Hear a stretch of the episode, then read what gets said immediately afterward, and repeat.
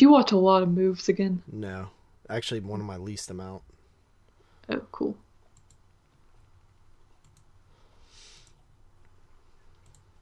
All right, let's see here.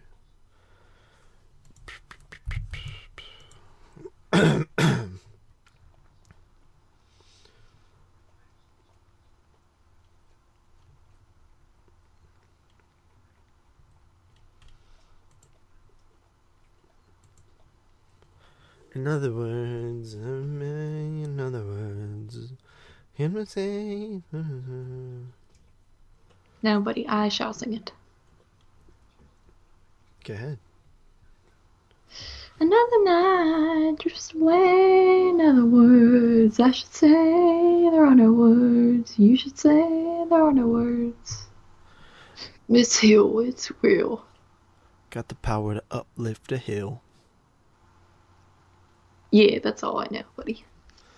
In other words, there are no words. Another day. Well, how's it No, go? Another night drifts away. Another night Another- drifts wait, away. I In forget. other words, there are no words. In other words. No, buddy. Another night drifts away. In other words, I should. Wait. Fuck, I forget the words, buddy. In in other words, you forget the words. No, dude. Just like I forget the words. That's all. That's all I'm saying.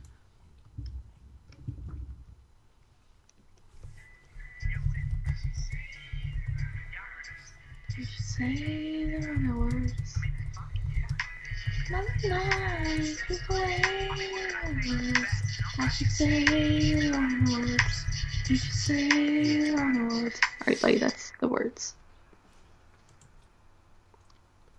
All right, you ready? What episode? 17. Welcome back to His and Hers Movie Podcast. This is episode number 17, featuring a review of the 2019 slash 2020 Jesse Eisenberg, Imogen Poots sci fi thriller esque mystery film Vivarium. I am JP, one half of your hosting duo, and joining me tonight, is, as always, is Carly. We're both podcasting out of southwestern Pennsylvania once again. One day we're going to say podcasting out of Knoxville, Tennessee. Wait, I don't, I don't think that's a real place. Nashville, Tennessee. No, I think Knoxville, Tennessee actually is a real place. Oh, is it? Okay. Knoxville, I know Knoxville is a real place. Maybe it's not in Tennessee, but I think you might be right. Yeah, so um it is May 3rd, 2020, Saturday. Yes. Set.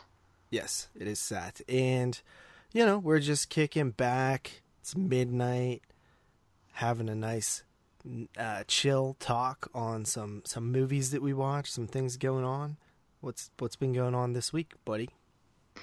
Um, not too much. Uh, today I kind of, you know, uh, chilled. I um, I actually took a walk today because it was nice out. It was like 70 degrees and sunny, so I just kind of walked around the neighborhood, listened to a pod, and uh, that was nice. Not a very, it was like a half an hour walk, but then I came back and I uh, watched um, two movies and kind of just hung around and uh yeah just been kind of watching movies yesterday i went to walmart for the first time in a long time to finally get some groceries so uh that was a success in my book because i put that off for so long but other than that uh, just been kind of watching movies um earlier today i also uh, did a, another show um i guess technically yesterday since it's midnight now but um I recorded for Cinema Beef, uh, you know, Gary Hill, uh, his show there. So that was fun. Did that with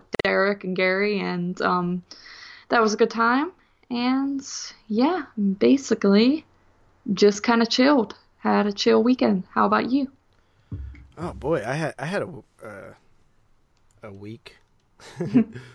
um, it was uh, it was interesting week. You know, it was it was kind of basic at first, and then um, I had a little bit of an issue with uh, some controversy in with a couple of people online and stuff like that. I won't get into it, but I feel like it resolved itself decently. But you know that was a huge headache, and I was like very annoyed at that whole thing. Yeah, you get you get yourself into beefs quite a bit by accident. Really? Like on a note. Yeah, it seems like you're the unintentional beef king where like something stupid happens and it becomes a big fight, but then it usually gets resolved and there's like no and that's that's like the end of it. So Um, you know, I guess you had- don't I guess you don't agree. I don't agree, but uh, I had a. I mentioned that somebody had died that I known, and then I think after we recorded, somebody else died, right? Was that I, I thought they both Yeah, no, I think you're correct. Yeah, I don't Yeah. think we talked about the second person, but No, we did not. yeah, uh, somebody that I went to elementary school with. Um, for a, probably a year of my life, that kid was my best friend. Um, he was uh, somebody who I knew of, but I never had the same class as him. You know, he was always in the other elementary grade. You know, like we were in the same grade, but he. You know, I don't know if your school was like this, but we had two separate uh, teachers for each. You know, they would split all the kids in like fifth grade into two classes. Uh, my school in fifth grade was like you had your homeroom and um, it like it would there would be like a Well, class I'm for saying elementary school in general. It Was yours like that? no. I didn't mean Wait. specifically fifth grade. Wait, say that again. You had you split all the two- kids were in two different classrooms. I like mean, all the instead of having 40 kids in one classroom, there was like 20 with two different teachers. You only had two teachers? We had like four or five. Really? my ele- yeah, dude. That's yeah, that's a common. Every school's like that, but that's not like you must have had a really small school if that's all you had. Um I mean, it was it was I don't know. You've seen it. I mean, not the school. I mean your class size. Um, well, I know that initially, uh, in when I was in kindergarten, there were way too many kids, and they opened up another school. I was I went to Cox Donahue, and they opened up Central, and I ended up getting shipped to Central since it was closer to where I lived. So, you know, I see. I the thing with like my school was like when I got to middle school, there was like six different elementary schools that all went to the middle school. So like I met a you know, six times as many kids in 7th grade that I knew in than I knew in 6th grade, you know what I mean? Hmm Was yours like that? Um, you're saying when you got to middle school it was like that? Yeah, are you listening to me? Yeah, dude. Why are you getting so mad? I'm kind of annoyed Why? because you don't agree you're the beef king. Shut up. You made me feel dumb and less than, kind of.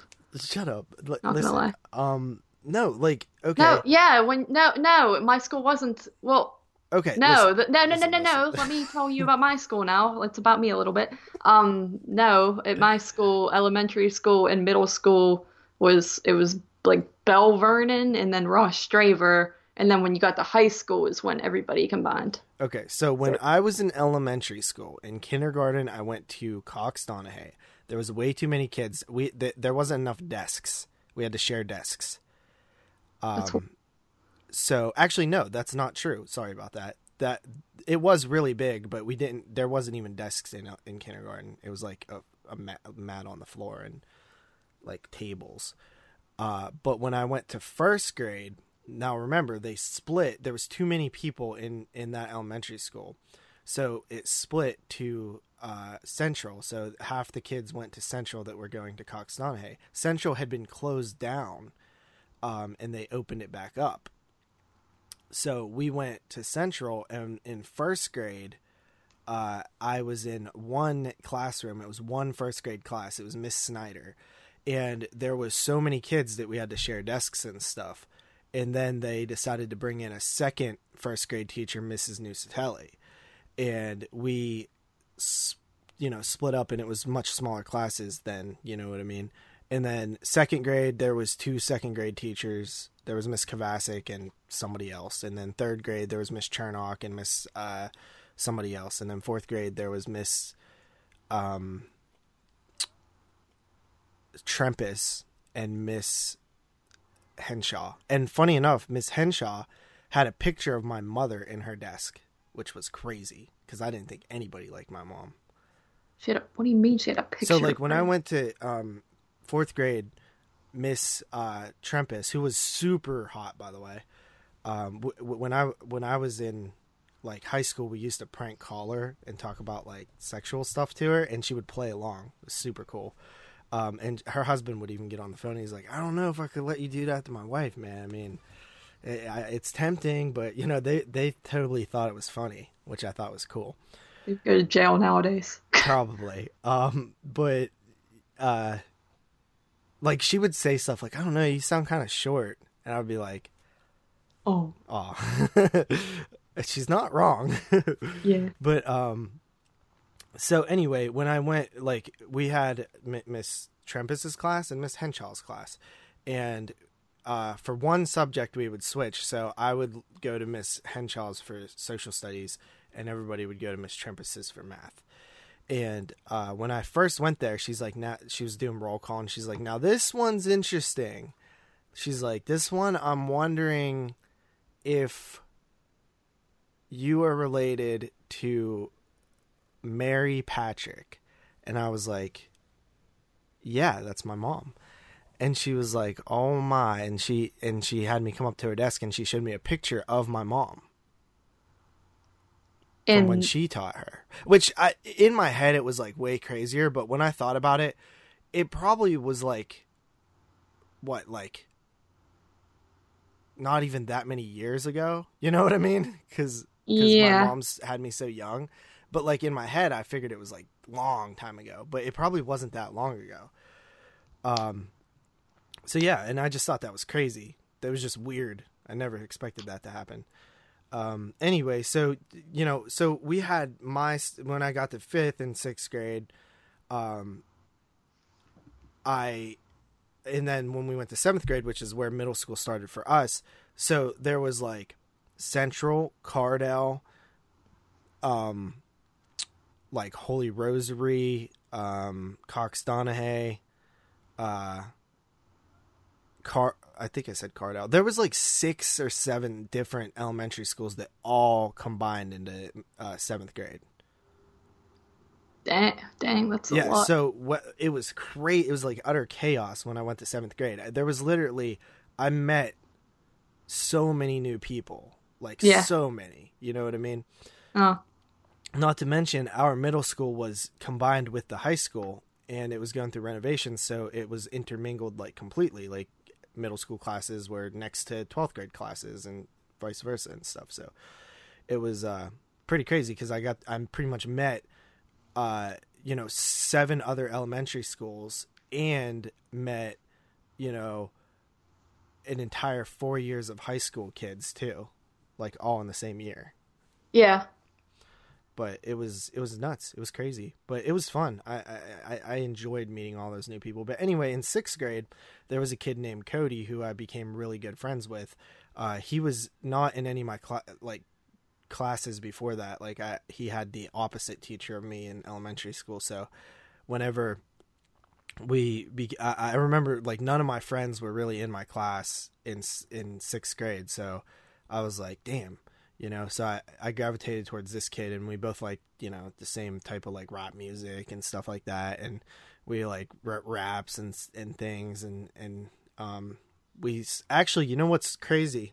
This is a true story. Martin will tell you this story. So uh in, when i was in sixth grade me martin and cody tomachko were in the bathroom smoking cigs um and we had uh there was there was no ceiling tiles because a couple weeks before that um we were climbing up into the ceiling and you could like climb over these bricks and like into the ceiling and get into the girls bathroom. But i wasn't i wasn't there when we like we would just like look over there and like kind of like tempt it like oh we should try to do it. And then somebody actually went to do it and got caught and it was like a huge thing but i was like not there in school that day. But anyway so they took all the ceiling tiles out uh to like i guess prohibit that happening. So we're we're sitting in there smoking and stuff and um there was either somebody looking out or something but somebody said that somebody was coming. I like panicked and i didn't know what to do with the cigarette so i flicked it up into the ceiling.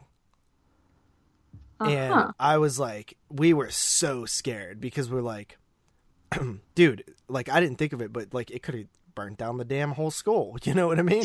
yeah. Like I, I, it was dumb of me at the time. I was just like, there's a toilet, you know. And as soon as we walk out of there, um, my other friend who became one of my friends, like a good friend of mine, Jared, he, he went into the bathroom. Did you ever have teachers take the whole group of students to the bathroom? Uh, I don't. Re- I don't remember that. I don't think so. Yeah, well, the teacher would take the whole class, single file line, down to the bathroom and let everybody go like once a day or something. Jeez. And um, he was like first in line, and he went in there, and I was like in my locker, like like oh crap, we're gonna get caught because it's gonna smell like smoke in there. And he come running out, and he's like, smells like Newports in there. I know that because my mom smokes those or something. And I was like, and then that you know, all of a sudden there's you know people getting in. You know, the security comes down and they're all like, "We didn't get caught for it, but and the school didn't burn down, or else you probably wouldn't know me. I'd probably be in jail." Um, but you know, that was so sixth grade. Yeah, it was sixth grade. And you're smoking cigarettes already, dude. How do you fall? I don't. I never get like who who falls that low to where they're smoking cigarettes at like age twelve. I w- Would you I smoked cigarettes before that. What? Like how old? I don't know. Probably like five or something. Dude, I tried cigarettes at like five or something. Six, you tried cigarettes at who's dude, Maybe bro? Like six or something. I don't know, dude. But I like I didn't even smoke. I just thought it was like cool because Martin and Cody were smoking, and uh, they didn't even smoke either. You know what I mean? They they just thought it was cool too. and we were bad kids, dude. We just did the bad shit, you know what I mean? Um mm-hmm. I think I tried weed like that summer for the first time. Jeez. I no, I I had smoked weed before that, but I didn't like do it right. I didn't like inhale. When did you when were you introduced to that like four? Um actually you you know what's crazy? Probably about like 7. me and my cousin Scotty lived in like a um projects, like a public housing, and there was this like older kid down the road who used to like let us follow him around and stuff. And he like went, we like went out into the woods and stuff, and and he like had a, a joint, and he's like, he's like, you want to try this? And and we didn't know what we were doing. Like that's the first time, and I didn't know what I was doing. I just like, I didn't inhale it or anything. Yeah. But uh, that's crazy. Yeah. Um, so anyway, yeah, I knew this kid. We were like really good friends that whole year, and then he actually had failed sixth grade. I moved on to middle school. He moved away with his mom and went to Uniontown. Um, and uh, yeah, that was it. That I, ne- I never really saw him again. I I did used to keep in contact with him a little bit on like MySpace and stuff. Um, in high school, and and um, when he first, you know, when I first moved, I used to talk to him on the phone and stuff still. Um, and he like I think he was he told me his mom like he was doing like coke with his mom and stuff like that. And, and he this is in like seventh grade, so um, yeah, it was uh, you know, poor kid. But I heard that he you know got on drugs and then um got off of drugs. That's just what I heard. I like I said I don't know him that much mm. um mm. anymore, but you know, it was uh he got on drugs and got off of drugs and um died from like a uh, disease, like an illness thing. Um, that wasn't drug related, at least I don't think. Um, so yeah, that was, you know, that was, he's 20, 28, I'm 29, you know, it was, uh, it was a little shock to the core because I'm just like, you know, it, it's weird. Um, there was a bunch of kids who died when I was like in high school and like fresh out of high school. Mm-hmm. Um, like, um, my good, good friend's brother, who I was also friends with, Jake, he died really young. Um, uh, a friend of mine named Chucky died real young. Um, you know, like fresh out of high school, like 18.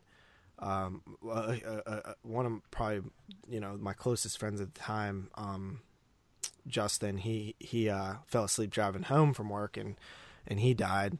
And that one probably hit me the most. But then there was this like pretty long gap of where like people like people like I don't know, like there were people who died that I was cool with, but like not as cool with.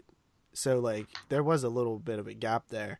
And like this these were like the first couple that I was like, wow, you know, in a while. So it's unfortunate. It's like it's super sad. Like you just like I just pictured the world like like looking at like little ants just like trails of like people like all chaotically moving through the earth and space and time and it's like which one is gonna like fade out you know? It's just it's I, have always pictured it like that and it just like blows my mind but yeah i get um, obs- i get obsessed. I start thinking of people and like every interaction i had with them and stuff and i'm just like it just drives me crazy. It's like sad you know? Well i've i like i'll look at my elementary school yearbook and think and like look at all the little kids back then and think like okay which one of these guys are dead? Which one's like on drugs? Which one's pregnant already? Like mm-hmm. i kind of i always would do that like even in high school i would do it kind of just at one point everyone was a little kid and then they grow up and bad things can happen to them and it's kind of sad when you look at that but i, I can't really I relate always, to anything i actually used to have an idea for a short film where it was um it was like, you know, a bunch of kids like walking into their first day of like kindergarten. You know what I mean? And the camera yeah. would just freeze frame on each one and it would say like, you know, Kaylee uh, will die in a car crash at 16 blah blah blah this person will live to like this age and like just like very like um eerie like not not eerie but like just power like powerful and deep like just like the because you don't think when kids are little like that that like this one's gonna only make it to 18 this one's only like you like picture your class yearbook right and just put x's on the ones that have died you know? It's powerful imagery right there. Yeah i can't really relate that much though because no one i know has died yet. Like nobody. Well, not even like not in my. You told me that somebody died in your in your school, like while you were in school.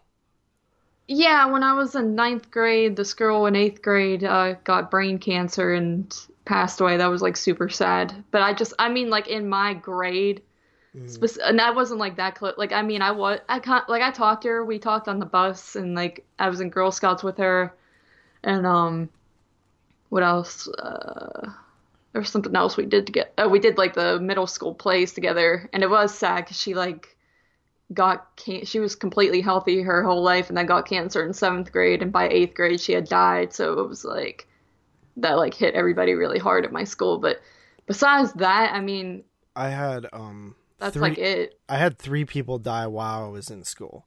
Um, really? Yeah. Um.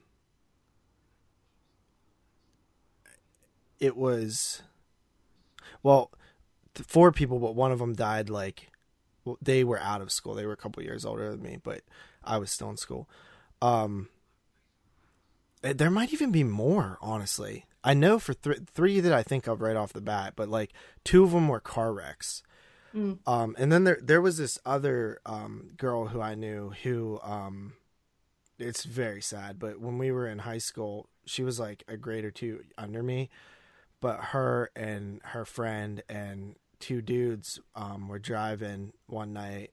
Like one dude just got his license, and they were like, um, they used to call him uh, Sweet Lou. He was like kind of nerdy, but we like kind of made fun of him a little bit in that way, like where we like gave him a cooler name than he was.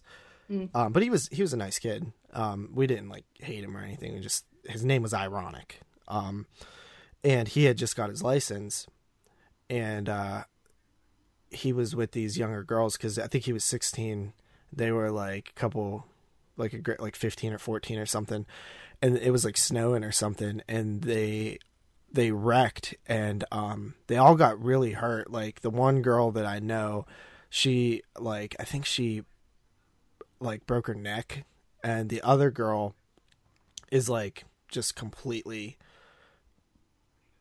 like just was in a coma forever and and pretty much is not the same person. You know, like they they never went back to school. They, um, I don't think they can walk. That they, they, their brain activity is like a child, just just horrible. You know. Yeah. Um, um but yeah, that that was pretty trippy. I couldn't believe when that happened. I was like, dang, you know. Yeah, I will say like when that girl with the cancer died, like I was like walking and it was you know, like I said, I was in high school. She was still in eighth grade, but I heard some just random kid say like that she died in the hallway and like I started like crying and I was so upset the whole rest of the day and like I went home and like cried the entire day and I didn't even know her that well. It was just the fact that like I didn't think I guess up until that point, I was like, I didn't think like young people died or something. Like I know they do, but like people I know in my head, it was like, oh, cancer, you can just get chemo and then you'll be fine probably up until your adulthood. But she like just mm-hmm. died, and it was like that was like the worst thing that ever happened in like to us as young people. Dude, so I mean, I've had a lot of tragedy with the people that I went to school with, like um, there was this kid named Jordan who uh, actually like I didn't have a lot of people over that much growing up, but like um, him and this dude named Franklin came to my house um, because we were having a party uh, like up the road, and they got off the bus at my house and stuff, and we listened to music and stuff before we went up there. But I hadn't talked to him in a real long time, but he got he got shot and killed over like a um over some stupid crap. Like somebody tried robbing him, and and they he wouldn't like do it, and they just shot shot him in the back of a car, and he just died before they could revive him and stuff. And that that was super sad.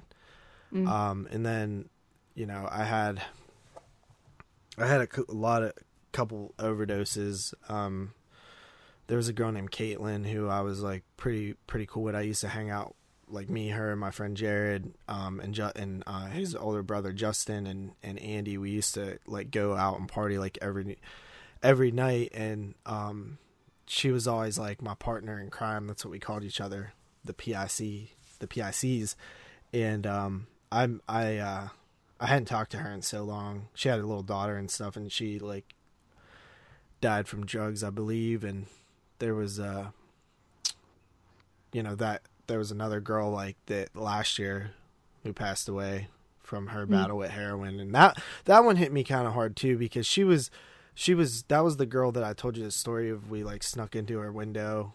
Like, oh yeah, yeah. Cold ass winter. Um, yeah. And uh, you know that whole thing. um, but yeah, she uh, we got the dog started barking, and we like hopped out the window all naked and stuff, like freezing. Mm-hmm. Good times. Can't relate to anything you say. Why? Uh, like just none of like none of it ever happened to me. Even like the death thing, it's like the most like like at my school, it seems like everyone just got pregnant right out of high school. That was the big epidemic at my school, but I guess that's better than dying. I like mean, no one, few, no one was really on few, drugs or anything. We had a few people. I remember I was in seventh grade, and there was this redheaded girl who was pregnant, and she was like kept getting bigger and bigger and bigger, and then um like when she had her baby, I just never saw her again in my life. I never saw her before that, and I never saw her after. I have no idea whatever happened to her. But I remember it was like kind of shocking because I was like, wow, she's like 14 or something, you know? Uh huh.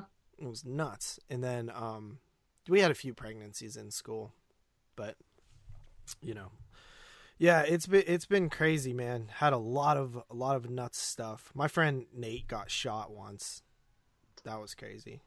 Yeah. He lived though. Yeah. Yeah. That's good. That happened when I first started working at the Hampton, so but uh yeah, I mean depressing. yeah, so somebody on... said that they like our high school stories. And then well, if we keep telling them every time and they're all depressing, then they're not gonna like them anymore. We got to come up with funnier, fun ones. Mm-hmm. Yeah. But I got shot at once. When was that? Twice. When was that? Um, when I was uh, I don't know, probably like seventeen, maybe. Cool. Yeah. Um. Yeah. I don't think they were trying to hit us though. I think they were just trying to scare us. Yeah, because you're just not gonna let somebody shoot you. Exactly, and I didn't either. Yeah, you're not the Um, one. Yeah. Anytime someone tries to shoot you, just be like, "Yo, bro, I'm not the one." Yeah, they just uh we were at a shooting range, so it made sense that they were Ooh. shooting. But yeah, uh we were like underage drinking and somebody rolled down there and uh we saw their lights in their car and we just started dipping and the, we just started hearing all these gunshots and I was like I think they were just putting it up in the I think they thought it was funny. Like they were like look at these Yeah. kids, but it was scary. Probably didn't get shot at. More like shot like a- during. I have a big fear of being shot. Like, I feel like that would just be such a painful, horrible thing. yeah. It's such a weird concept. Like, a cop is allowed to just shoot somebody if they're misbe. I don't know. I just think misbehaving. I don't think they're misbe. Well, not misbehaving. I mean, that's not what I mean. I mean, I just isn't that crazy? Like, when worse comes to worse, you could just take out a gun and freaking shoot somebody and like. cause Mm-hmm. yeah, I, dude. I had this one dude who um, I was skating when I was younger, and there was this like nice gap from this church parking lot onto a patio. There was like a grass um gap separating it, and probably like a five foot, maybe six foot gap. Uh, and I was trying to hit it over and over again, and the dude came out of the house, this crazy old like war vet, and was just like put the gun right into my face and just was like, like cussing at me and saying like you no good bastards and stuff. And i'm just like I, I and me being young at the time i was like i was like what the fuck? You know just like talking shit. But um yeah they that I, I was i i told people i was like yo that dude down there pulled a gun on me. And they're like oh yeah he does that all the time. He like don't go on his property. And i was like i didn't even know man. I didn't even know that was his property. But yeah he called me like the N word and stuff, and I was like, "What, dude? What the fuck are you Like, talking why? about?" Yeah, Oh, people are crazy and stupid.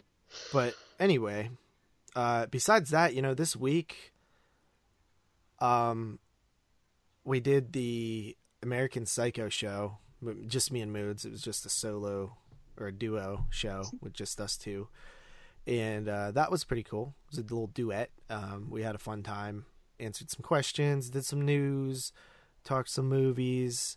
Um, it's funny because like we didn't know like we didn't have a guest, but if we had a guest, it could have been potentially Hall of Fame or Pain worthy. So um, that's interesting. And then uh, skyped with the boys last night for a little bit.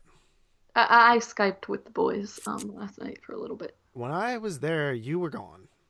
No, d- no, actually, that's not true. Yeah, yeah. By the time I left, you were already gone. I said goodbye. Well, I'm just saying. got off I- there, and I- then every- said, every- who no really skyped with the boys if you were gone when I was still skyping with the boys? Listen, bro, what are, are you trying to? Is that like a if a tree falls in the forest and no one's around to hear type of deal that you just no, tried to do? I'm just saying, like, like I said, I was skyping with the boys, and you're like, no, actually, I skyped with the boys, and I'm just saying, you weren't even there the whole time.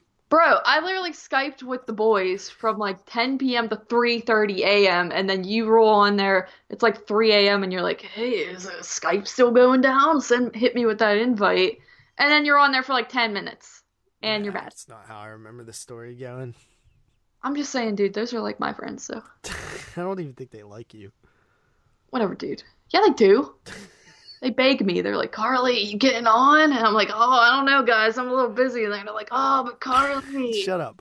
Uh, this week, I have to watch six I Spit on Your Grave films. Six. Now, you might be thinking, six? I know there's the remakes. That's three of them. The original, that's four of them. And then they just came out with that sequel to the original called Deja Vu, and that's five of them. Where's the sixth one? Well, actually, we're even covering Savage Vengeance, which is like AKA like I Dance on Your Grave or something. And it's uh, a unofficial sequel starring Camille Keaton uh, under a different name, playing the same character, I believe. And she even she like I don't. It's weird that she was even in it, but I think it's a shot on video film, which is just nuts. So we're doing all six of those. It's gonna be. I don't know if I'm gonna be alive next week after all that rape revenge. So, like, is the sequels to the remake, are those pretty much just more remakes? Are they just I like other one, I girls think getting one raped? of them. I think the second one actually has continuity. I don't oh, know, Okay. if the, or the third one has continuity. I don't know, but I heard that all three of them are, you know, pretty solid. They're like not bad. Uh, yeah, the remake's really good. I've seen that one, but I just never saw the sequels to it. Like, I I've- like the remake almost as much, pretty much on par with the original, in my opinion, at I've least. only seen the first one, so Mm. um, this should be quite the journey. But I really love the first one. Yeah. Um, so anyway, that's kind of my week. That's what I'm doing this week. Um, yeah. So that's that. Pretty cool, pretty cool. So, without further ado, would you like to get into some moves? Yeah, sure. Um, I will go first. Did I talk about Chopping Mall already? Uh, no, you did not. You left off with that Ham- okay. Um, New Hampshire. I decided to check out the Chopping Mall 1986, uh, the last drive-in that Joe Bob did, and uh, yeah, that was uh, really fun. First of all, Chopping Mall is a really fun movie. Um, I used to not like it as much as I do now. This is probably the most I've ever liked it. Uh, but it follows a couple teenagers who uh, work at a mall and they decide to stay over in like the furniture department and like you know drink and have sex and stuff like that. Uh, you got a nice little cast in there. Barbara Crampton's in the film. Uh, you have a cameo by Angus Scrimm, uh, as well as the legendary Dick Miller. Um, you have uh, you know some some some nice boobs actually in this one, and uh, you have uh, killer robots that you know um, were security robots, and then lightning strikes as you do in all B movies, and uh, basically makes them go haywire. And wonder why it's called haywire. Is that like if you got hay in your wires or something? Um, I never put too much thought into that. You ever wonder where sayings come from? Haywire. Haywire. Yeah, it went Haywire. haywire. I mean, I don't know.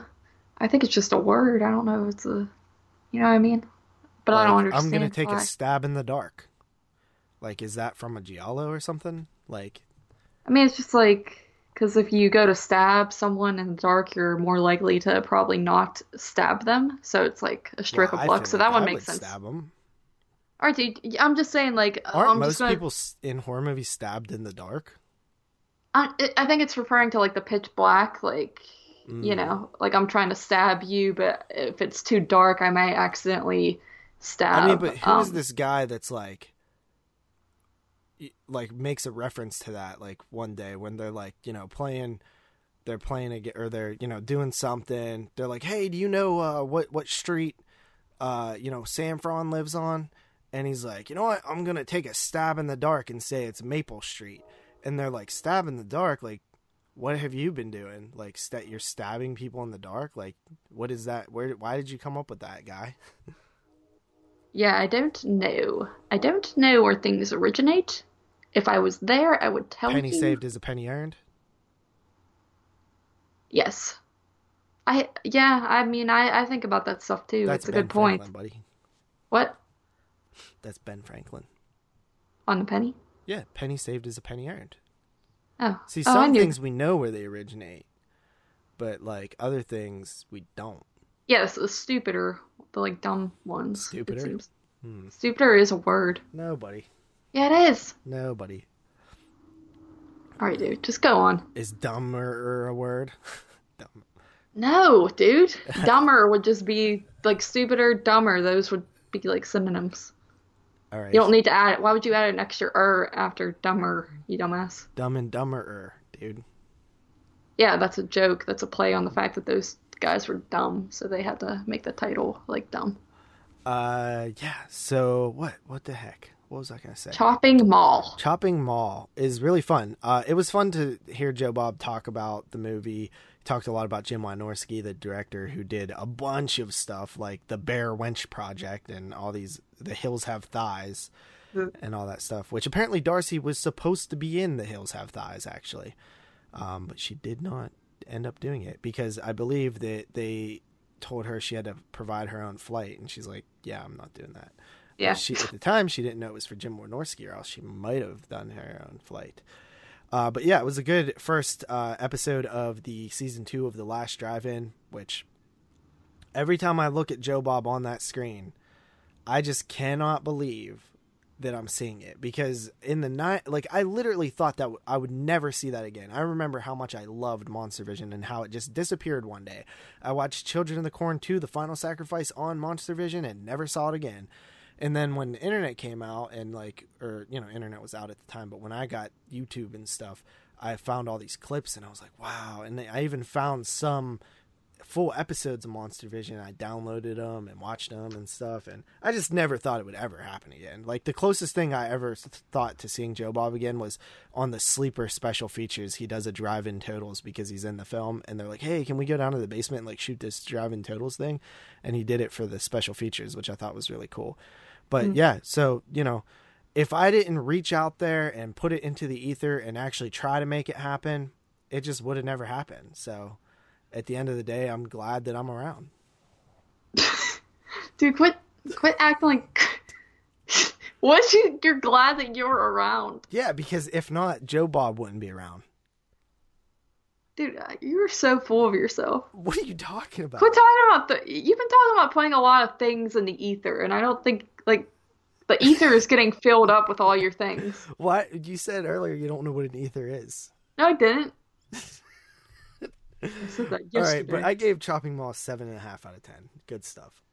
Uh, then I watched Witches in the Woods, uh, 2019. I think this counts as a 2020 film, but I'm not sure. Uh, it follows a group of kids who are broke down in the middle of the frozen wilderness. Um, and yeah, it's a film that I reviewed with Mr. Watson over on for Horophilia, uh, the bl- the Bloody Bits quarter reviews thing.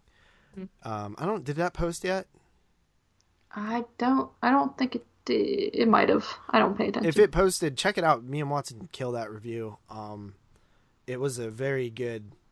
It was very very awesome to work with Watson solo, just me and him. I really enjoyed that, and uh, we even spent like a couple hours talking afterwards, just BSing like homies. So I appreciate it. Watson's the man. Uh, and yeah, that film, you know, check out that review. But neither of us cared for it too much. We both had the same like likes and dislikes, pretty much. Uh, I think I gave it a five and a half out of ten. I think he gave it like a four. Uh, so then I watched Children of the Night, 1991. That was my eighth 1991 film, if you're keeping track. Uh, which, by the way, I didn't own any of these films. Like, you know, how I say, like, oh, I'm trying to watch through my collection. I'm really failing at that lately. Uh, But I will tell you this I own all of the I Spit on Your Grave films except for Savage Vengeance, so I will be watching all those, so those count. Uh, Children of the Night, 1991. Um, it was a Fangoria film, I believe, and it, it follows, which we talked about in the porno episode that we did here. Uh, it was directed by Tony Randel of Hellraiser 2 fame, as well as Ticks. Uh, he's did some other stuff too. It follows um, a couple of girls who go into this like dilapidated um, like church thing and resurrect a vampire basically, and then they have to basically like stop these this vampire community thing. Um, you know, just watching it over a week ago, or you know, just about a week ago already. Already forget a lot about it, um, but it was it was decent. Um, I think that the comedy was just not needed. I think if they played this straight, it would have because there's really good effects in it too. Um, but I feel like if they would have just played it straight, it would have been a much stronger film for me. Uh, it was still pretty solid though. I, I did like it. It was a six and a half out of ten. Uh, then I checked out R.A. the Rugged Man's new album, and man, that shit was fire. Every song on that album is great. That's not a watch, dude. My favorite, my favorites, one of my favorites is Angelic Boy. Um, there's a really good song on there. Um, at the end too. Uh, just just great features. I mean, there's some Wu Tang members in there. Mortal Technique has a song with him. It's a really good. It's called All My Heroes Are Dead. Check it out. My favorite album of the year. So that's not a watch. Oh, was we not? No. Oh, not my favorite album. I know my favorite movie. Call back to moods. Yeah. Uh, then I checked out uh, the 182nd film, my ninth of 1991, Alligator 2 The Mutation, uh, which honestly was one of the films I was most excited to revisit because when I was a kid, I watched Alligator 1 and 2 so much. Uh, and then throughout time, I've only really seen the first Alligator. Uh, I remember watching it in the movie or the drive in like two years ago um, for the April Ghouls thing. Mm. And it was super awesome. Like one of my one of my f- better film experiences. And uh so I was really looking forward to Alligator 2. Unfortunately, it doesn't really hold up that well and like I thought it was much better. Uh, it basically follows these, you know, it's a Jaws ripoff. Like there's uh this area of town's good for like tourism and stuff and you know there's something killing people and and the mayor doesn't want to shut down the fair or something that's about to happen. It feels just really dumb because it's like a it's like a fair or something that they're I forget what it is. But uh and the the alligator has been, they've been dumping toxic waste in like the sewers so like the al- alligator is like growing but honestly like it doesn't look as big as you would think for being a mutated alligator. Like even the poster looks way cooler than the movie. I think the first alligator even seemed a little bit bigger, but um, there is a little like the best part of the movie is like the final twenty minutes where there's some actual alligator action. Uh, but I still kind of have a soft spot for it. I love giant killer animal movies, especially reptiles. They're just mad cool. Like alligators are monsters in themselves. So when you turn them into a, mo- a more of a monster, it's like it's like twice the monster, you know. Mm-hmm. Um, but I gave it a six and a half out of ten. Uh, then I watched Killer Nerd, my tenth 1991 watch, uh, and that is a shot on video film about a nerd who's picked on and gets his revenge. Um, it's trash, it's garbage, but it's kind of fun. uh, I actually did enjoy it a little bit. Troma put it out. Uh, not too bad, not too bad. Uh, I gave it a three out of ten. not a good movie, just not a bad uh, watch. Uh-huh. Uh, then I watched American Psycho, um, which I guess you know um, that'll be on 22 shots. Uh, I will say, you know, I've been on record saying it's not. I didn't didn't really care for it too much. Uh, my opinions have definitely changed on that. Um, so check that out. I know you covered it on Movie versus Movie at one point, right? Yes, I'm a I'm a pretty big fan of the film. I like it quite a bit. Yeah. Um, and then I watched American Psycho 2 with Mila Kunis, who, might I just say, and I said this a bunch on 22 Shots, is like one of the cutest girls of all time. Oh yeah. Yeah. What do you feel about that? Yeah, she's pretty. Do you think she's one of the cutest girls of all time, though? I mean, I get like uh, I guess. Who's one of the cutest girls of all time? Imogen Poots? Uh, no, I don't think she's like cute at all. Really. Well, who's one of the cutest girls of all time to you? I think American Psycho 2 came out the next year. Um, I don't know, dude. I'm a girl. Like, I don't really pay attention to who the cutest girl of all time is. No. No, I don't. All right. Well, she is one of the cutest girls of all time. I love her. Um, I've had a crush on her since that 70 show when she was 14. Ew. I was like under 14, damn it. I'm allowed to say that. Help, please. Help, please. Hey, stop it. That's crazy. She was 14 on that, and everyone It's else like 21. Now that I think about it. Like Ashton Kutcher. Because like- they were like kissing and stuff, I think, right? Yeah, like he was like probably 19 or 20 and she was 14 and she just lied to get on there and yeah, they're boyfriend girlfriend. So it's Yeah. I, I would, put feel her in I would my- feel weird acting being him and having to do that, but I, I would definitely put her in my top five TV um, show crushes. Definitely. she has she has two different colored eyeballs. You ever notice that? I did not. Yeah, one's br- brown, one's green. I forget what that's called. It's called two colored eyeballs, buddy. No, there's a condition. Like yeah, there's a two word for it. separate colors in your eyeballs. No, little guy. I mean, like there's like actually. You know what? It doesn't really matter. I was just giving fun facts. It's called itropica, dude. Okay, uh, whatever, dude. You, you totally just Googled whatever. I just made that up. Oh, It no, sounded legit stupid. though, didn't it? No, I feel stupid. Sounded legit, huh? Itropica. No, it actually sounds really stupid. Um, American Psycho 2 uh, was not actually in. it. Have you ever seen it? No, I haven't seen that It's one. It's not actually. very good. Um, Mm. as an American Psycho sequel, it's horrible as an American Psycho sequel. It's just it, it does actually have continuity. Um, Hmm. that basically what happens in the very first scene is Mila Kunis's character is a child being babysat, and Patrick Bateman, who you don't see like from the neck up, uh, captures her babysitter and her, and is like is gonna kill her babysitter, and then Mila Kunis kills him, and then she grows up and she has like serial killer tendencies. It's it's stupid. Yeah, that Um, sounds and the film actually was not an American Psycho film. It was uh, like a just about a. It was like a meta kind of not a not necessarily me, a little a little bit of meta because it's dealing with like serial killer traditions and stuff. I guess that's not too meta, but um, it, it involved like a girl like you know killing people to get ahead in in college or something. It's stupid but uh, they just sprinkled in some Patrick Bateman stuff to have continuity, and they called it American Psycho 2. Um, Mila Kunis really doesn't fit the role too much either. Uh, That's what I, I always just saw the cover for it and thought like it looked stupid. It just looked like the American Psycho poster, I but with her. think that sickle was ever used in the film, honestly. yeah. Um, then I watched Martha 1974. This was a featured review. It is a television f- film from Germany that runs about two hours long, subtitled.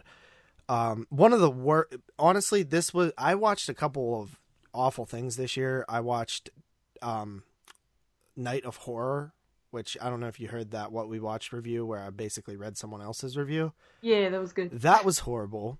I watched Tales from the Quad Dead Zone, which was also horrible. There's been a couple horrible films, but this is the worst experience I've had. I would say this is a little bit better than those films, but it is like also twice as long, so it's like a like horrible paced and boring as hell. Me and Moods both like hated it.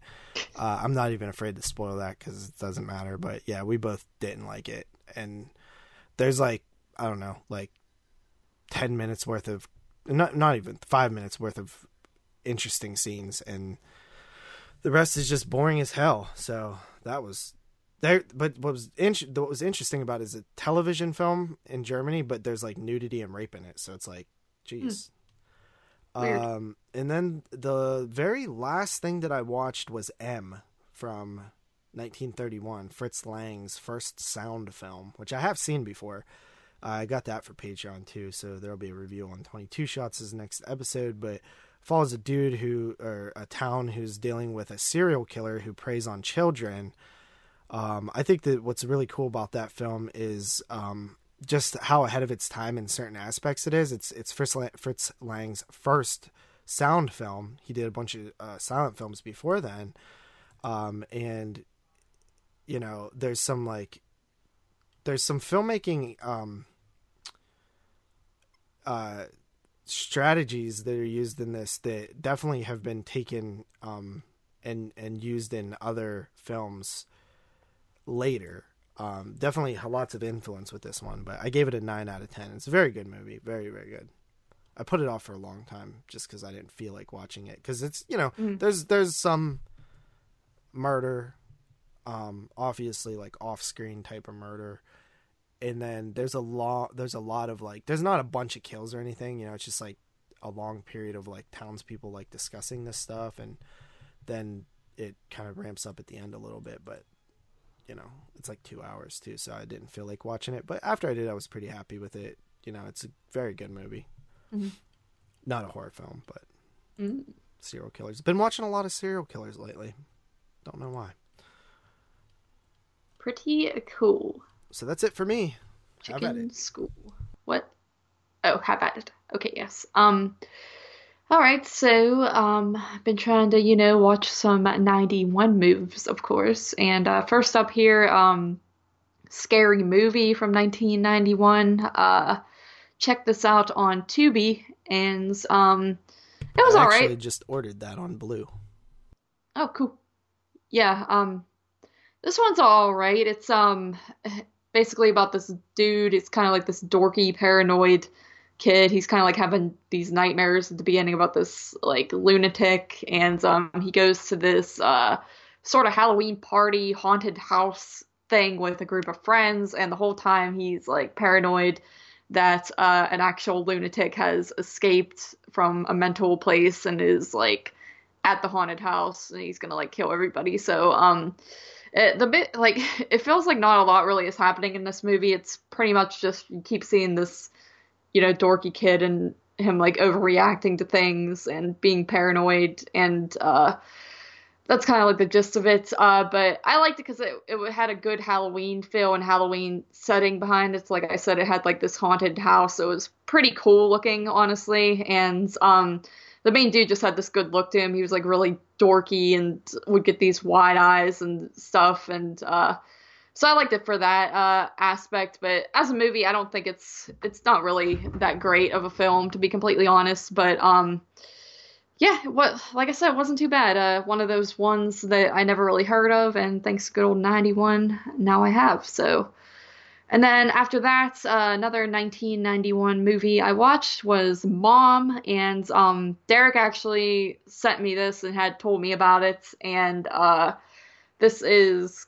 kind of pretty much about this uh, older woman or you know an elderly woman uh, who is very sweet just your typical old lady baking cookies type of grandma figure and um, she becomes like this flesh eating person pretty much where uh, y- you know sometimes she could be normal and then she turns into this just monster essentially and her son is trying to uh, stop her desperately kind of try to keep her like locked up and stop her from acting out and like killing people. Um, this one was really good. Uh, I enjoyed it quite a bit, um, and I'm glad you know Derek kind of recommended it to me and uh, sent it to me because it was it was a good watch. Um, it sounded like it was going to be silly and kind of ridiculous, but and there are some some elements that are, but uh, it's actually kind of dark and uh, tragic in a way what's going on here because it's kind of sad, you know, dealing with like an old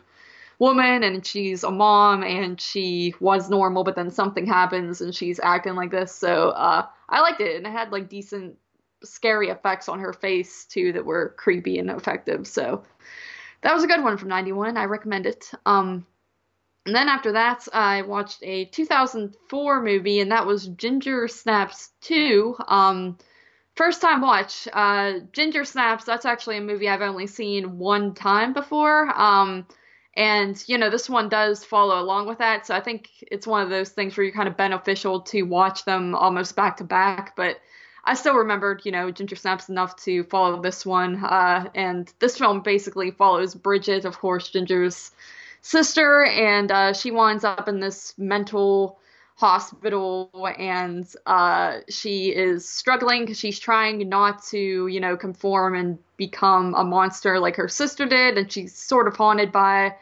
uh, Ginger. Uh, she, you know, has these like hallucinations of her and stuff like that. And um, she keeps injecting herself with like this poison and like cutting herself. And that kind of fights off, I guess, the werewolfy stuff. So, um, that's kind of just in the movie. It's like her trying to fight it off and figure out what to do. Um, I dug this film. I thought it was pretty good. Um, I will say I like the first half probably better than the second half, and um, I definitely like the first movie better than this one. But it was a cool little follow up. Uh, like I said, good continuity, and it's of course following the same uh, actress who played Bridget in the first one. So um, I like when they yeah, Katharine Isabelle's in that one too, right? Yeah, she's like yeah not in she, it a lot but she's in it yeah because yeah. she's like dead but she's like you know kind of that, she's taunting bridget that's what i like about the ginger snaps films is um they're all three and all three mm. I um, yeah I've, I have not I still haven't seen a uh, part three. Well, but... the third one is like a prequel, but it's like mm. Back to the Future style, where like it's following different characters. Oh, okay. Like, back in the like olden days, and um, they're playing like ancestors of theirs or something. So you're saying it's a period piece? Yes. Oh, I don't want to see it. But uh, but I like this movie. I thought it was cool. It made me want to revisit Ginger Snap since it's been quite the grip since it's I watched that. my favorite werewolf film. Really? Mm-hmm. I would say mine is now Silver Silver Bullet. Really, it's interesting. Yeah, enjoy that. Yeah, my favorite is definitely Ginger Snaps. Um, honestly, I would probably throw the Silver Bullet second, probably. I think. Um, I was just gonna say, like, I think for me it would be Silver Bullet. Then honestly, I really like American Werewolf in London, and then maybe Ginger Snaps, even though I only saw it once, but I thought it was really solid. I'll go um, Ginger Snaps, Silver Bullet, An American Werewolf in London, or Dog Soldiers, An American Werewolf in London, and then uh, Night of the Lone Wolf, aka Late Phases. I haven't seen um Dog Soldiers or Late Phases. Well, but... you should, right? I mean, I think that that was probably. I'm just guessing here, but I assume that's 2002. It is, yes. So, yeah, I do. I yeah, I'll be checking that out. Um, I have it on Blue. Oh, I think.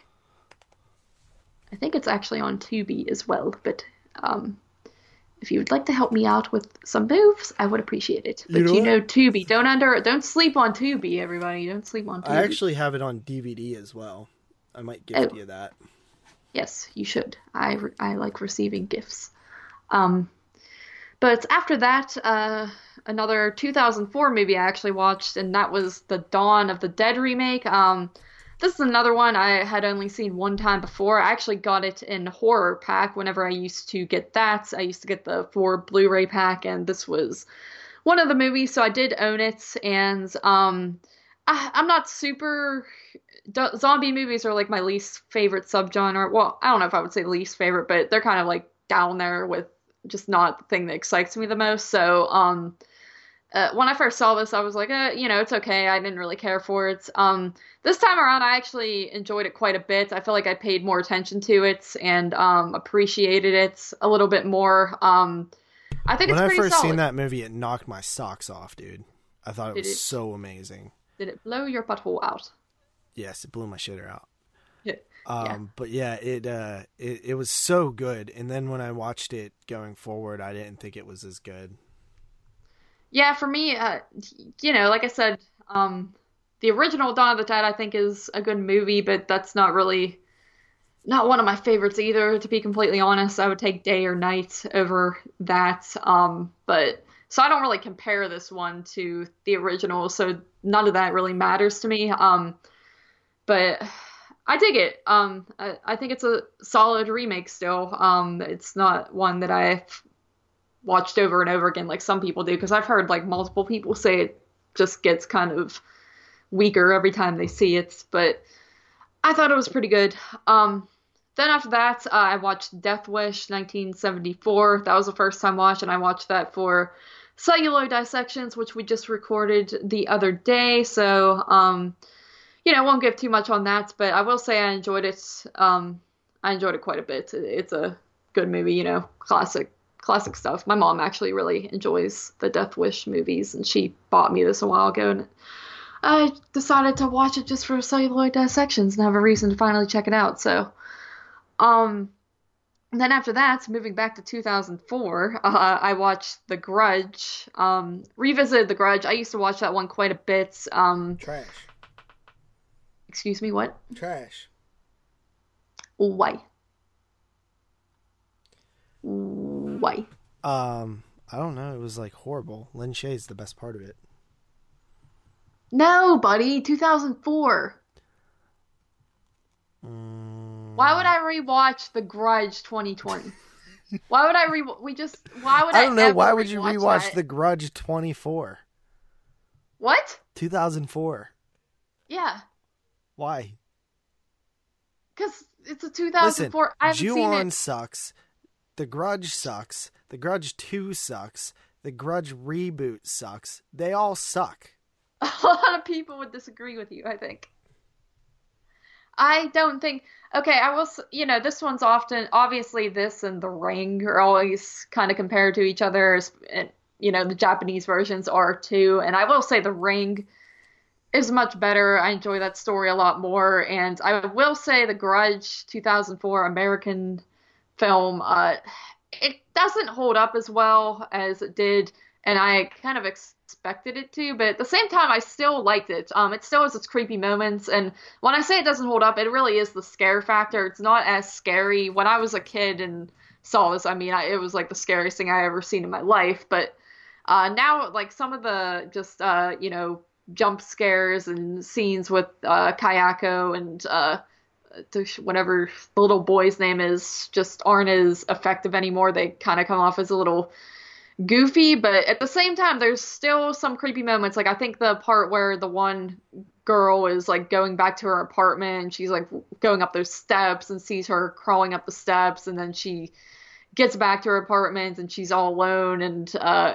hears someone in the hallway, and then all of a sudden the girl's you know under her bed and sucks her in. I think that's still super super creepy and um there's some other scenes in this too that um still kind of got under my skin a little bit. So I, I thought it was an enjoyable rewatch. Um, you know, do do I like it as much as I did back then? Uh, not not as much, but um, it's it's still solid in my opinion. So it has decent atmosphere. Um, but you're a hater of The Grudge, and uh, that's just that is what it is.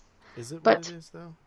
Yes, it is. Well, actually, it could change. I mean, if you were a little open-minded, but after that, I watched uh, The Plague Dogs from 1982. I just recorded a show on Cinema Beef earlier today, and um, all I'll say on that is it is super depressing. It's an animated film, not a kids' animated film, but an animated dog film.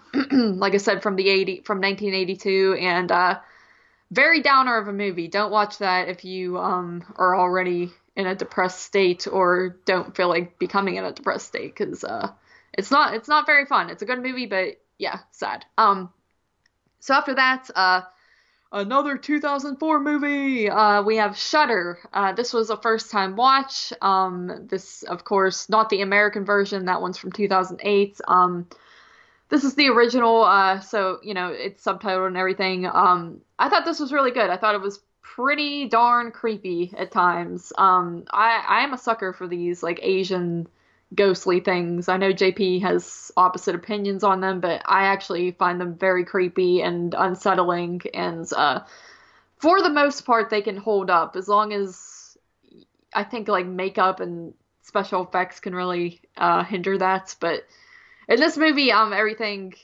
is solid. You know, for 2004, I think it all looks good. Um, the storyline I had seen the 2008 remake in theaters when it came out, and I thought that was super scary and really good. And I rewatched that one recently and thought it was complete trash. Um, and it really is that movie kind of is like a scene by scene remake of this, and it's example of where you know the original is just done so much better and more effectively. And I can see that now, haven't seen the original. So, um, what is it?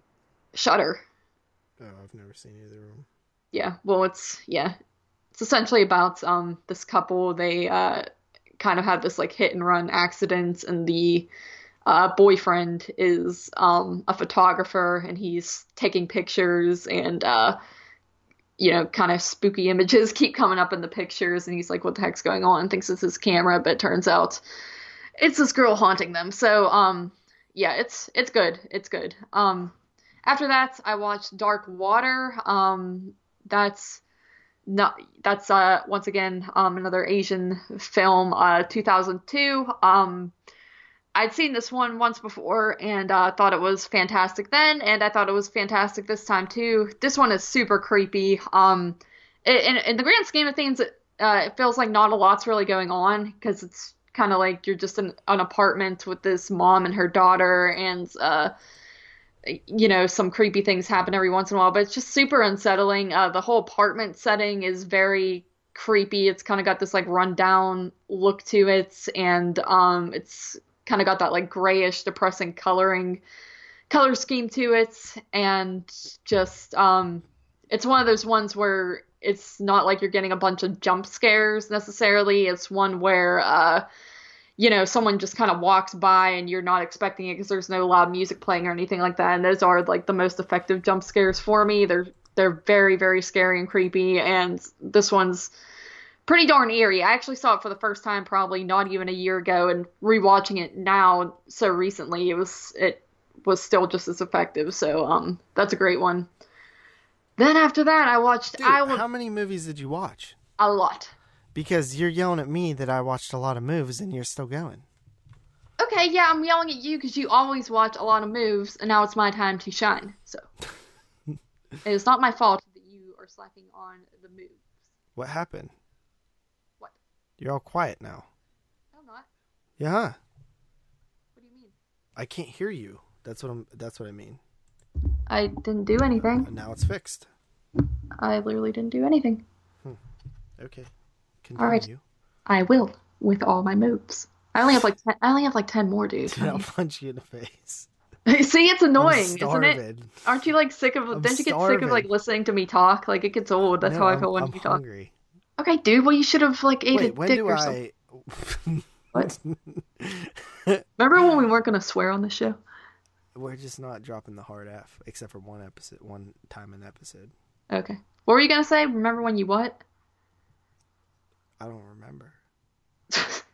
Okay, Isle of Dogs was the next watch I did, and that was again for Cinema Beef. So, um, you get my full opinions on that there. Uh, kind of a weird movie, a stop So motion Wes animation. Anderson. Yes, everyone keeps saying that. I don't know who that guy is, but um, yes, it's a, like an all-star. Freaking Liev Schreibers does a voice in this movie. God. I know, right? Um, but and Bryan Cranston's kind of like the main voice of the main dog, and he's got a lot of funny lines. This one is like a comedy, so that was a step up from well, not step up, but it was a nice contrast What with was like is dogs. this a theme of like dog movies? It was like dog um disease. He had like a special name for it, but like disease movies because that's kind of like a central theme in both of them. They have to do with like canines uh being like potentially. I kind of want to see the plague dogs because it sounds interesting. It's sad, buddy. I don't know if you want to see that. Buddy, I live in the darkness. Okay, You like dogs a lot. I So- like sad a lot too, that like I don't watch this. Just dude. get- you don't- know that I like depressing stuff. I know, but do you really want to watch an animated plague dog movie when you have a bunch of like podcast prep you got to do? No, Do not right now. I'm just saying in the future. Okay, dude. Well, it's on Tubi. Don't sleep on Tubi. Um, I, listen, I let everybody know about Tubi. Okay. I know, and I'm letting you know not to sleep sleep on it. All right. Continue with your 18 moves. All right, I only have like 12 more, dude. Chill. Okay, so um, Owl Dogs though, it's got some good funny moments. Then after that, uh, just today I watched The Unborn. This is another 1991 move, my eighth 1991 move, um, and uh, this is you know pregnancy horror basically. It's about a lady and her husband. Um, they can't really get pregnant. Um, she's had some miscarriages and such, and uh, she just kind of thinks it's a lost cause. So they go to do the whole um, in vitro type of method. Uh, they find this special doctor who uh, can make it happen for her, and he like injects her with something, and uh, she you know winds up pregnant. It works, and she's super happy, and um, things just start to go awry. And you know, it's a, that's kind of like how a lot of pregnancy horror movies go. Um, I dig the concept of pregnancy horror because uh, to me, the idea of being pregnant is horrifying. Um, as a woman, I just don't want to go through it. It's some, it just, it just, I know it's a natural thing, but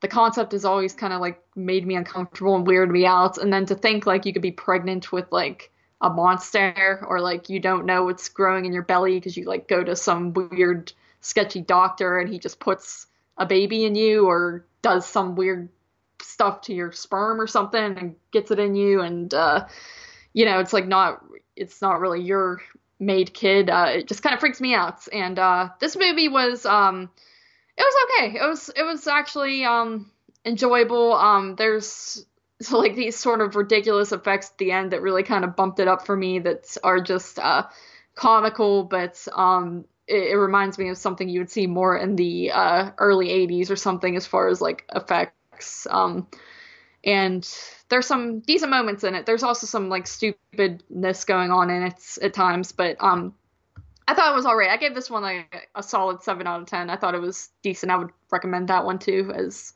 a 91 watch. And then lastly, I watched May, um, 2002 movie. Uh, I, you know, I really didn't have to like rewatch this or anything, but I Did love May. you know that May, that you watched May and May? Wow, I did not plan that. But you know what tomorrow is? May the 4th. Yeah. Do you know what that means? Yeah, it's Star Wars May Day. the fourth be with you. So funny. That's so cool. Star Wars Day.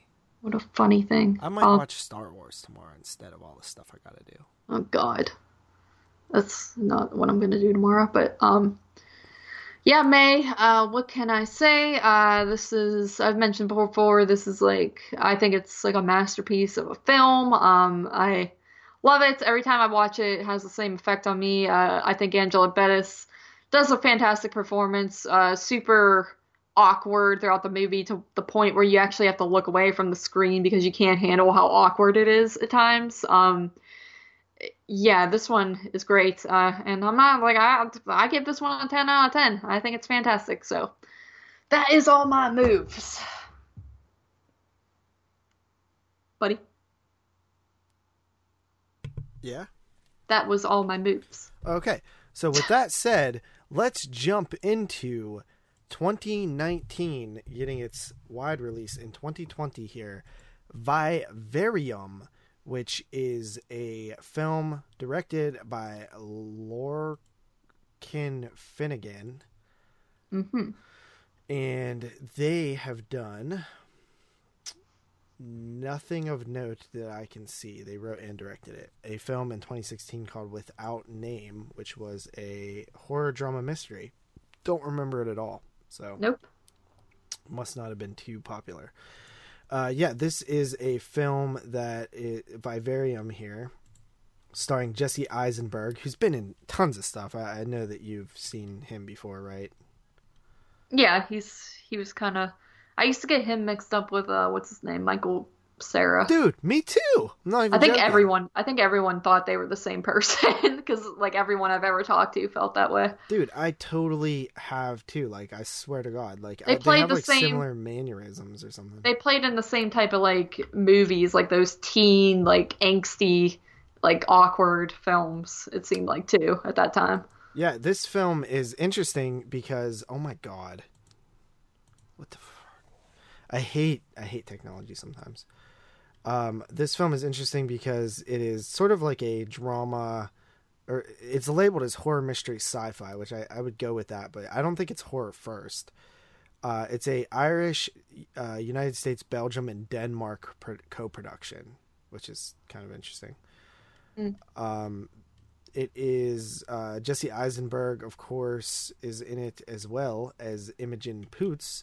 Um, Jesse Eisenberg, Zombieland is probably the most horror thing that he's known for. Um, but he's also, I guess, one of his big films was um, The Social Network, uh, which is, you know, uh, how do you feel about The Social Network? I did not see it. Oh, really? Yeah. Have Yeah. you? Yeah, of course. It was like one of Oh. the biggest movies of the year. All right Um, then. Oh yeah, he's also in Cursed, which is um you know, a Wes Craven directed film. It was one of his early films with Christina Ricci. Hmm. Uh, Imogen Poots, on the other hand, has been in uh, a, quite the amount of films herself, um, horror films. Uh, she's she's a pretty popular actress. I think a lot of people, you know, dig her. Um, but she's been in uh, Fright Night, the remake. Um, she's been in Black Xmas, the remake. 28 trash. Black trash. Yes, 28 weeks later, as well as The Green Room. Um, and then uh, she's she was in she was in a bunch. Of, she was actually in um, the Art of Self Defense too. I forgot about that, which was Jesse Eisenberg's last movie. So Hmm. um, yeah, she's awesome in Green Room. That's probably my favorite um, film that she's in. Uh, but yeah, I'm a, I'm a pretty big fan of her. Hers, I, I really like her as a actress. I think she's really cute too, which I know you disagree with me about that. I do. I just don't really see it. I mean, she looks better in this than freaking Black Trashmas, but She's I just don't know. mad cute. I don't know. She just has something about her. Cuteness. all right. Well, nah, I'm not to judge in Imogene Pooter, but Uh, give a description of this film. All right, a young couple looking for a perfect home find themselves trapped in a mysterious labyrinth like neighborhood of identical houses. Yeah, so basically, you have this couple, they are uh, looking to, you know, buy a house together and settle down. So they go to this uh, company uh, where this sort of weird uh, but persuasive dude um, is convincing them to come check out these houses, kind of like this perfect neighborhood where every house looks the same. And, um, you know, like Eisenberg's characters kind of thinks the dude's a little odd, but, uh, you know, uh, his girlfriend is kind of like, oh, well, let's just give it a chance. Let's just go look at it and then be done with it. Honestly, So- they don't even really do that. They're like about to say no, but the guy like answers for them, and Mm-hmm. he's they're like, oh, I guess we have to do this now. yeah, they're kind they're trying like, not to be rude. Yeah, yeah, essentially. They're being nice, but so they follow him, of course, to um this neighborhood of sorts, and uh you see it's just this really unsettling plethora of these green houses with the same exact everything, same furniture in the yard, um and the sky just like looks fake, like the clouds are all fake. Yeah, that that's the thing I noticed right away, uh-huh. Where I was like, oh wow, the clouds are like look like they're on a sound stage. Yeah, it's super super weird. Um, you know, the yards are, are all perfect and It's just called Yonder. It's a, a housing development, which you know these things exist where they you know all the houses are the same, and you know, yeah, but um, this one's definitely off-putting by its colors and the weirdness of like the sky and stuff. So yeah, they uh, check out this house, house number nine, and um, the guy's kind of just showing them around room for room, and then uh, he, when he shows them the yard, they come back in, and he has disappeared, and they're like, "All right, well, f this," and they get in their car to leave, and they find that they cannot leave. Everywhere they go, it's kind of like Freddy's Dead, A Nightmare on Elm Street, where they keep just driving in a circle and winding up back at that house number nine, and they essentially just run out of gas, and it's nighttime, so they're kind of screwed. And that's kind of where the plot goes. Um, whole movie becomes them trying to figure out how to get out of this uh, labyrinth-like neighborhood. so, what did you think? What'd you think? What did I think? I liked it quite a bit. Um, I thought it was super unsettling, uh, the whole concept. I mean, it's uh, the neighborhood, I think, just looks great with how everything looks exactly the same. Just very creepy. Them trying to drive out of there and they're driving down the road, and you know, it's like, did we make it in the wrong turn or did we not? Who knows? Because everything looks the same. And then you got that part where he kind of climbs up on the roof to look over and see if he could see an exit, and it looks like houses just go on forever and ever, and um, super crazy. Um, then you kind of get this extra little uh thing in the plots where this baby appears and they are expected to take care of it. Now that whole thing I thought was super weird and that was probably the only thing about the movie that was a little bit I guess jarring in a way for me. I don't know if I like the whole thing with the voices that the kids doing and it, it just super super odd. Um so oddly enough, this kind of reminds me of the room a little bit with the whole like kid aspect, but um but yeah, I thought this movie was anxiety inducing and just uh, frustrating and um you kind of really feel for this couple. It's like they just came to check out a house and they completely get screwed over and you could just tell so much time is passing while they're there and um just a very uh, unsettling situation so um i liked it from start to finish pretty much uh i thought it ended had a I liked how it ended, and you know, the whole movie kept me pretty intrigued. So that's just my thoughts. So, I have a love and hate relationship with this movie. Uh, not really necessarily hate. Um, I do think it's a great movie. Let me just say that. Um, I just have w- like one issue with the story, basically. Um, so, one thing that I will say, and this will be spoiler free. is you know a vivarium. Do you know what a vivarium is? Um, isn't it? I looked. Isn't it like another word for just labyrinth type of deal, or No, where everything so looks a vivarium is like a enclosure. Oh, um, yeah, okay. That you keep like okay, like like an ant farm is a vivarium, right? Where it's like uh, it's made to mimic the ant's actual um, ecosystem and you know uh, natural conditions, uh, but it's it's manufactured to do that. You know, so it's like it's basically like a a thing. It's a it's a fake thing that you make to mimic the ecosystem of an animal for you to observe. Um, so that's why. Uh, so the title of vivarium right away is like meaningful. You know, I, I knew that right away because I I forget I was watching I watched this ant guy on YouTube who like collects ants, and um, so I knew that word right away. Um, but yeah, so I was like, okay, what? And it made sense after I saw where the film was going. Um, the very first scene in the film is actually an important part of the entire film. Um, in terms of it, it pretty much tells you the film. Um, so do you remember the beginning?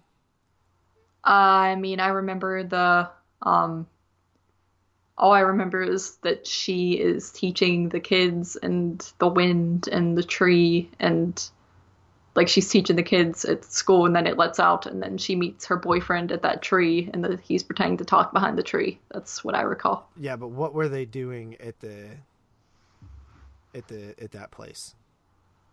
In the school.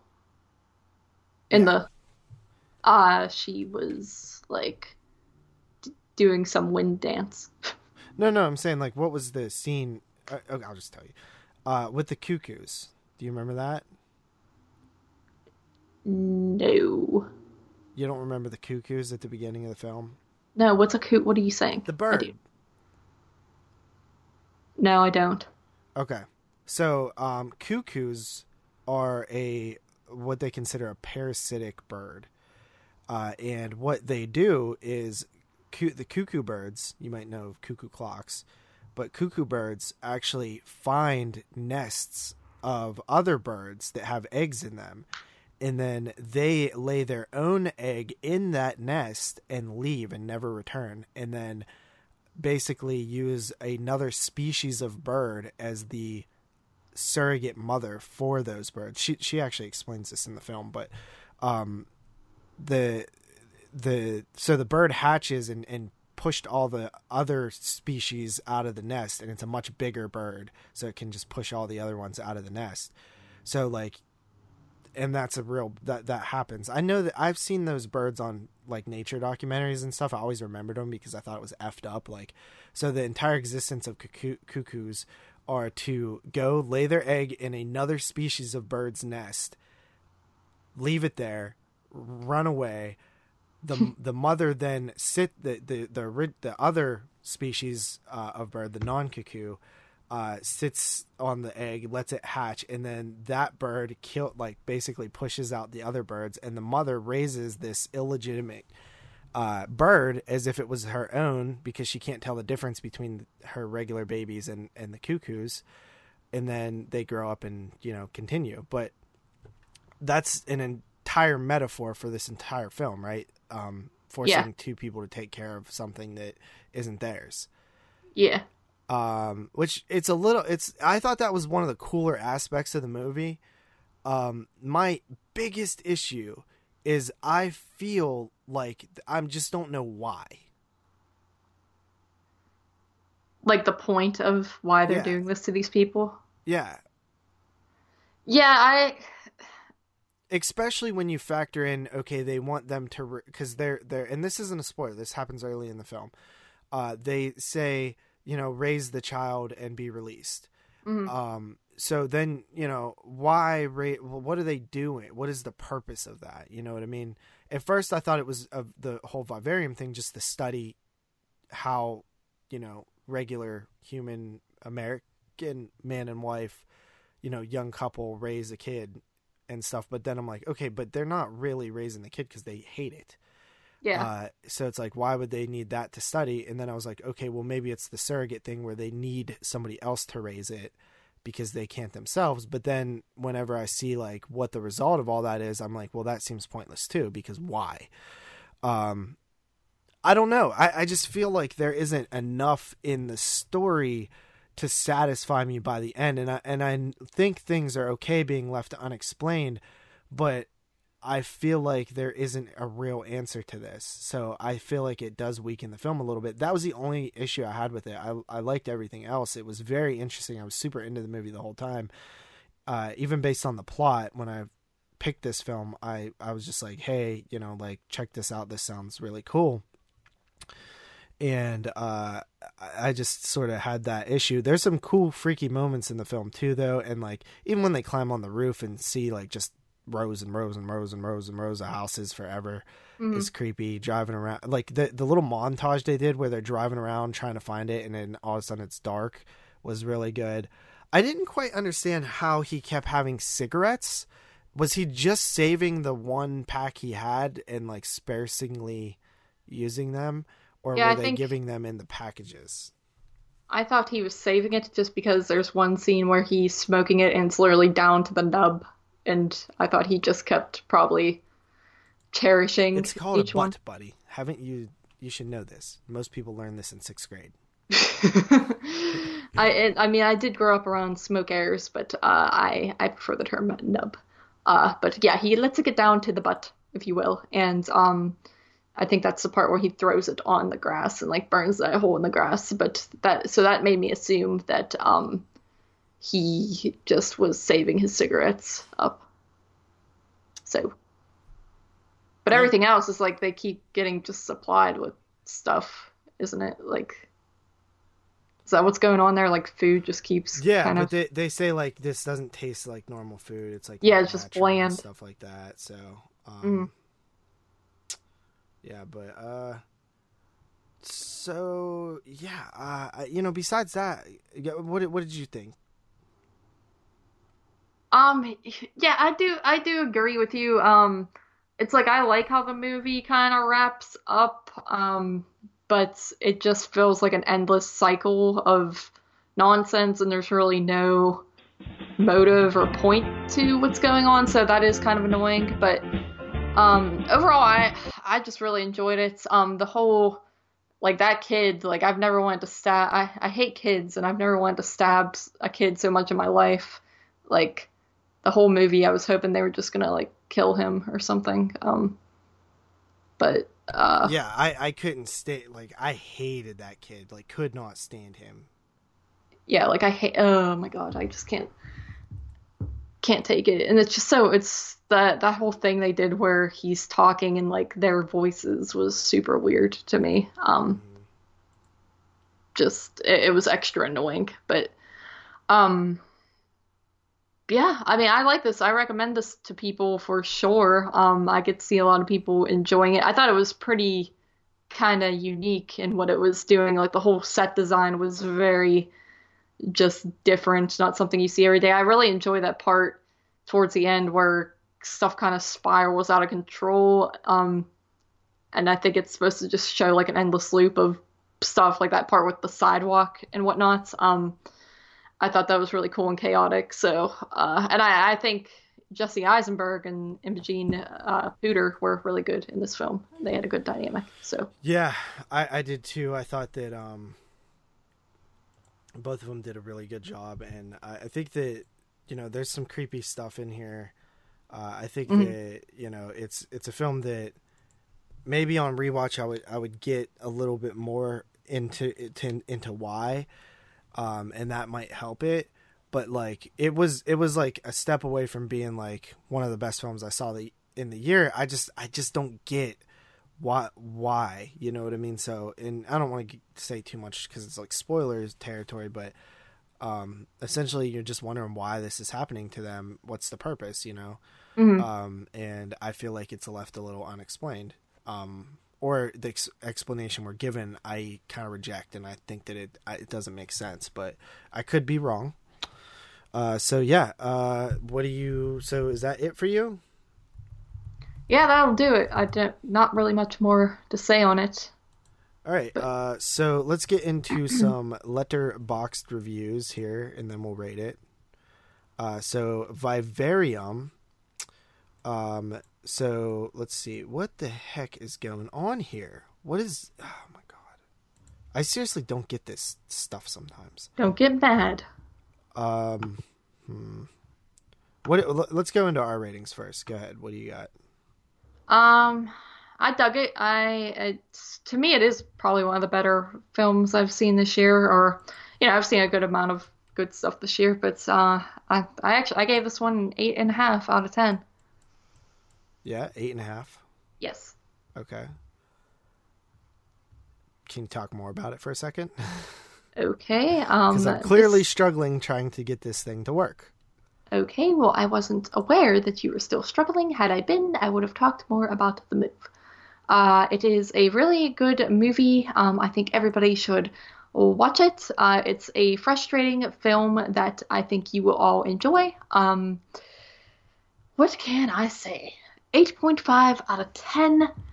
Solid film. Highly recommend by me. Um, uh, and, Come on, uh, dude. uh, I don't know. We already talked about the whole movie. I'm scared. There's not much to say. There's not much else to it. What like, um. There's Uh, really not any good reviews on here. I, I, Oh really? Is that I mean, there, there's, I mean, there's good. Okay, I'll just do this because they're they're good reviews, but like good is in like the ratings, but there's just not very. They're very short reviews. Yeah. I So, feel. Uh, we'll do this one for our positive. Our homie Dustin Baker, who we shouted out before. High concept, low content seems to be popping up a lot on VOD land, where there's such a striking idea and tone that it immediately appeals to you, but often, such as in this case, the idea doesn't lead itself to the entire film, lend itself to the entire film. This starts out wonderfully full of energy and fun while setting up an engaging mystery, but once it gets its hooks in you, it's not sure what to do with it, and it settles into extended metaphor for a simple domestic life as a hellscape that's so blunt and obvious you'll you'll be looking for the dent in your head from the back from its bricks being hurled at you. And then the final third jettisons that in order to bring some energy back into everything, making the entire second act feel uh, cursory. The film as a whole is pretty damn fun for the most part if you can manage to stay invest for the midsection invested for the midsection. And even then it hits those notes in better fashion than similarly themed the room Shudder recently premiered and visually it's fantastic the cynical and glib tone it carries through is certainly appreciated by me as well. It's uh, definitely worth my watch, but I can't help but feeling it would have worked better as an anthology segment. So that that was he gave it seven out of ten, but it was like that review seemed a little bit more negative than I was expecting. Yeah. Um, so we'll say that that one, you know, whatever. Uh, I usually pre-look at these, but I kind of forgot about it again. Uh, I'll give it an eight out of ten. I thought it was, I thought it was pretty, pretty solid. Um, this this person, this person's review will be the negative one. Uh, two and a half stars. Film student encountering several houses together in a row. No fuck. what? That's what he said. Uh, I will do a second bad one because that was a little bit ridiculous. Some Yeah. neat ideas in Imogen Poots carries the damn thing on her shoulders, but overall this was depressing and sluggish. That's okay. That's from Mitch, two stars. I like yeah. They're not I- good reviews for this film. I'm telling you right now. I hate when people like say de- it's depressing and use that as like a negative. Oh, you mean you? But no, no, that's not what I mean. I'm just I'm saying like depressing doesn't mean it's a bad move. It just means I would not really want to watch it again because it depressed me. But these people act like, oh, it's depressing, so they made a horrible film. Yeah. All right. Well, that is our opinions on Vivarium. I uh, really dug it. Kind of interested to hear what people think about that one. Uh, next week, I don't know what to do. I mean, there's really not a whole lot coming out. I saw that there was a um, film on Amazon Prime, but I didn't know it was on Amazon Prime. To I thought it was to rent, and normally if it's like actually on Prime, I don't know if we usually do those on this because it's like streaming technically still. That would be more of a Netflix and chill thing. It's called Light from the Tower. Mm. The only reason I was like interested in it is because it has a 7.4 out of 10 on IMDb, which I usually never look at. But when mm-hmm. I was like digging at the bottom of the barrel trying to find stuff to watch, I kept finding like 2.5 out of 10s and stuff. And I was like, no. And it has a thousand ratings. So either this guy has a thousand friends that are nice to him or uh, it's actually decent. But it's called Light from the Tower. Or the other one is called Awoken. And that one's not out yet. It comes out on the 8th but I think that one's available for rent. I don't know what to watch, man. There's there's really there's some streaming stuff that was released, like Shudder just put out a new film and stuff, but that's more again Netflix and chill. So I don't know what to do. Um, we might have to do something non horror soon. You know what I mean? So yeah, uh, I mean I'd be fine with that. Yeah, so we'll look around. We'll try to see what's up, and and we'll get back to you guys next week. So with that said, I'm JP. That's Carly, and we are out of here. Peace.